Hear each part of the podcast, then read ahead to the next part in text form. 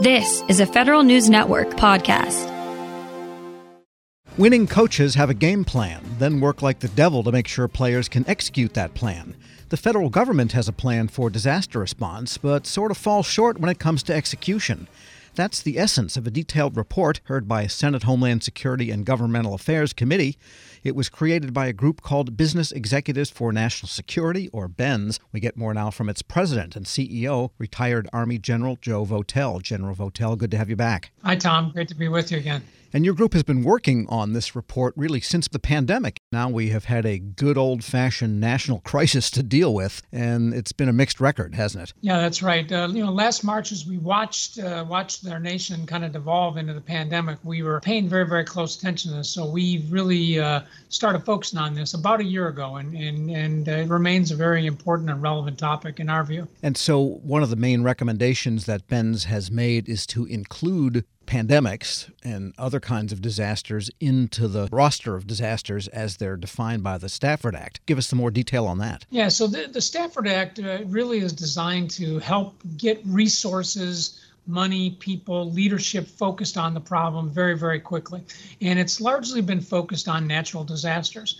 Uh, and it's served us pretty well here in the past, frankly, and we do pretty well in managing those types of events. But what we've seen with the pandemic and what we, I think, what we can potentially see with greater threats like for example, a cyber strike on the United States, uh, an attack on our infrastructure, our critical energy uh, grid infrastructure. These types of things, these sustained national emergencies, really expose vulnerability. So, including these types of events into the Stafford Act allows uh, the government to more quickly declare an emergency, get resources going in the right direction, and importantly, get it into the right lanes um, so that we can uh, we can address this. And one of your high up recommendations is prioritizing the exercising and testing of plans. And when it comes to kinetic types of events like floods and fires, hurricanes, we're pretty good at testing those, and there have been live fire and Siberni type of events that we can get people in motion.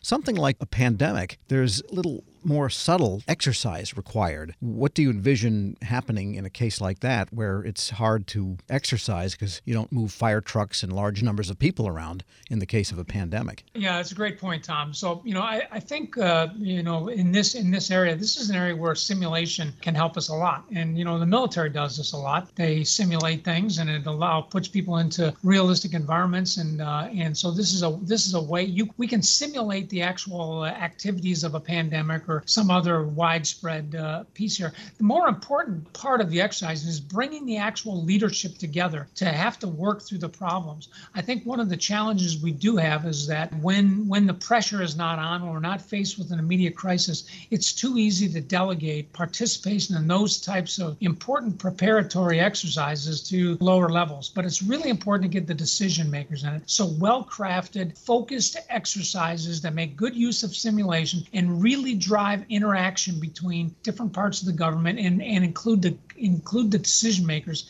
is the most important aspect of this. And in what we've seen in the past year, it seems like the uh, civilian muscle is the one that needs development here because as a retired CENTCOM commander, you must be a little uneasy at the degree to which the military and the National Guard was used in some situations for a domestic pandemic. Well, I'm sure. That, I mean, this is this is a muscle movement within the military in terms of preparing for things. It's it's really part of I think what the American people expect us to do, and it's it's part of the culture that we have. And you know, I, I mean, I think the military, at least from my own experience, I mean, we're very uh, happy to support uh, civilian leaders wherever we have, here in the United States or overseas, wherever it has to be. But I also think we have to be careful about always applying military solutions to these problems. In many cases, even the military, with all the resources, people, and everything it has, doesn't have everything. And what we learn about an, uh, an incident like the pandemic is it takes all levels of government and it takes all sectors, public, private, and civil, to come together. When you bring them together, that's where the resources are to actually get after the problem. We're speaking with retired Army General Joseph Votel, President and CEO of the Business Executives for National Security. And everybody deals with supply chains, whether military or civilian. And we really found some flaws in supply chains, both at the source of supply and in the ability to get them distributed. And so, how can the idea of stockpiling and logistics come into better play in something like a pandemic? Well, you know, I think uh, first and foremost, we have to have a serious discussion and make some decisions about the supplies that we need in our in our national stockpile. This has to be done. This is part of the exercise program. This is part of the preparatory work to make sure we have a good idea of what it is that we need to have in there. Second of all, we need to make sure that we have a way for the private sector to contribute to that and to understand where additional supplies may be. So one of the recommendations we make is a is uh, the establishment of a national disaster app that uh, private sector uh, uh, businesses can opt into that would give them situational awareness, give them the ability to share information and to understand the bigger piece and, and know where the, know where supplies are. The final piece we recommend is the establishment of a surge center within the National Response Coordination Center at FEMA.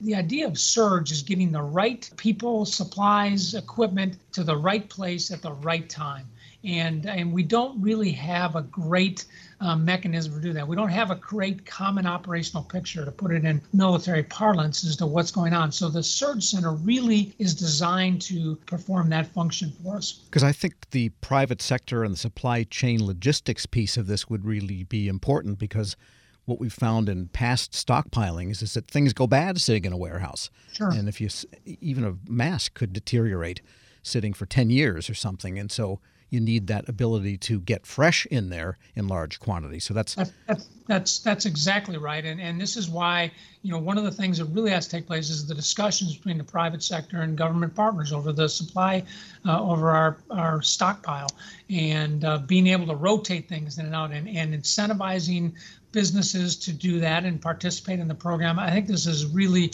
really, really important. And we have to stop looking at private sector as vendors, and we have to look at them as partners uh, in in addressing these types of uh, types of problems. And also having private sector and government allied in the whole information area. We saw this in the latter phases. Finally, of the vaccination distribution. My own experience was you go from CDC to your state site, but what really got it done was CVS. Right. Yeah. The the you know the whole communications piece of this I think is extraordinarily important in terms of how we do this, and it has to it has to start at the top uh, with the federal government in terms of providing clear information and and really working I think to get people aligned up and down from you know state from federal all the way down to local level as much as we can and then across the sectors to make sure people understand what the priorities are where the needs are what the approach is and how we're how we're communicating to the american public about it.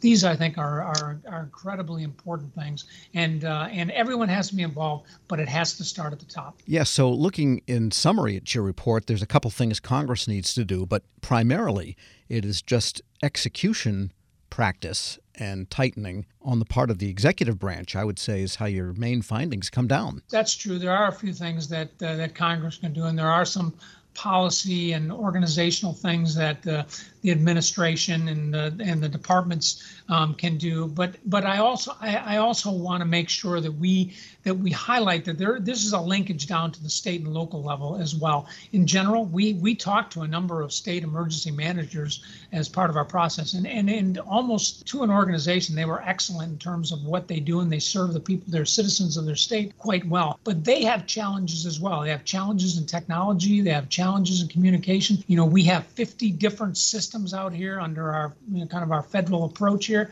uh, and so we have got to work to link better uh, up and uh, all the way up and down the chain, and that only works when people are, are, are have the willingness to you know to to, to kind of self synchronize and self align up and down. As this report gets out, you have presented it to the subcommittee and the Senate and so on. So far, are you getting nods like, yeah, you guys are right on this? Yeah, we we have. We've gotten uh, some really great support. Uh, Senator Maggie Hassan, who was the chair of the subcommittee we talked to last week, was actually one of our commissioners, as was Senator Bill Cassidy. And both of them have been extraordinary in this. We've had other uh, members of Congress, John Katko from New York, Elissa Slotkin from, from Michigan, have been key interlocutors. And we've talked to a variety of others as well, who all have interests. And they have, in some cases, their specific interests for them. Um, but in in uh, in other interests, they're they're more they're they are really focused on this. So yes, we're we're getting traction on this. We know it's a campaign plan,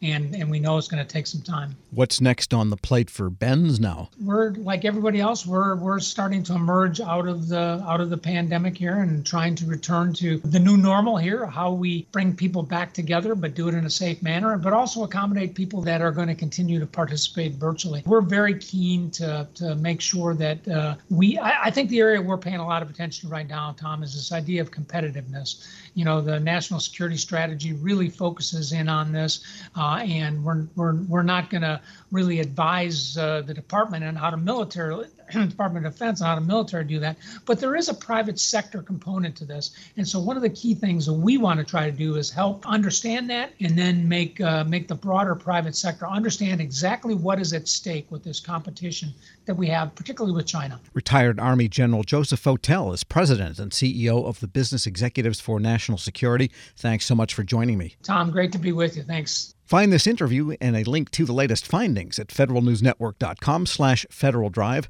Hear the Federal Drive on demand. Subscribe at Apple Podcasts or wherever you get your shows. We now bring you a special presentation from our friends at WAEPA. Shane, thanks for joining us. Can you tell us about WAEPA and your new podcast? Mike, great to see you again. The podcast series, Lessons in Leadership, what we're trying to do is, is take a deeper dive, a different angle into the conversation around leadership with great leaders at all levels of government. Uh, since the 1900s, leadership has been studied in a serious and academic way. Uh, great man theory, the leader follower theory, the inspirational leader, transformational leader, all of these are backward looking um, development of styles, looking at an individual, figuring out how they did leadership, and then translating it into a form that we can use today to learn, to perhaps emulate, copy. But great leaders, they have more than one style. I think, I truly think that a great leader can adapt and transform into the role that's needed at that time. So, what we're trying to do is, is talk to great leaders and go a level deeper. Tell us about your a story in your past. Tell us an inspiration that really affected your ability to lead others. And this certainly applies in the uh, federal space. The federal government, it's over 2 million employees. Great leaders are throughout the federal government, both at the top and the middle ranks. And what we want to do is ask them to pull inside their memory, pull inside their personal history, find those moments in time when they were changed, they were inspired, they learned something about leadership from another person, perhaps it was uh, from themselves, and they brought that to the workplace and they inspired other and became great leaders. So that's what we're trying to do with the podcast. Okay, so I, I get that you wanted to start with leadership, but what makes leadership such an important topic right now for federal workers? Great question. Leadership today is tested like never before. Um, today's, if I had to put a leadership style, if I had to put names to it, we hear about um, empathetic, we hear transparent, we hear uh, inspirational. So today we have COVID, we have a down economy, we have people, we have social uh, injustice that we're dealing with. There are many new factors. And it's drawing like never before on a leader's ability to pull from within themselves and adapt to the current change. So, leadership today is almost brand new again. We're taking all kinds of different styles, attributes, learnings that leaders have. They're looking at the current situation that we're in and understanding how do I move groups of people? How do I move my employees? How do I inspire? How do I get them to the next best place? So I think leadership today, this conversation uh, is extremely relevant, perhaps more relevant than it's been in several decades. You know, we talk about an employee's personal route to growth, but what role does the management side have in this? I think in the federal government, It's it's a little bit different than it is in the private sector. Uh, my father was a civilian federal employee. Uh, he joined the federal government in the 1960s. Uh, John Kennedy, he was inspired by ask not what your country can do for you, but what you can do for your country. He had opportunities to go in the private sector. That notion of service inspired him. It inspired an entire generation. I would like to think that call to service, which is unique in, in the federal space, in the government space, still exists today. Well, that about says it all. But is anything else you'd want the audience to know about you personally or WAEPA as an, as an organization? Uh, I have been uh, around the group affinity insurance world for um, three decades. Uh, led this is my second uh, major organization that I've led, and I will tell you that we impart this feeling. Uh, you mentioned it, Mike, about service. This notion we serve those who serve, and uh, I will tell you that it's refreshing. It's a blessing to be there, and I have so much respect for civilian federal employees at every level of government. In this podcast, we're hoping to talk to leaders which are similarly inspired and can share their learnings over a lifetime. And uh, this will be useful information uh, for anybody in government service. Grab a 30-day free trial of Live by Live Plus, and you'll get unlimited skips, commercial-free music, and all of the podcasts and live streaming events you can handle. Visit livexlive.com slash podcast one to learn more and start your free trial.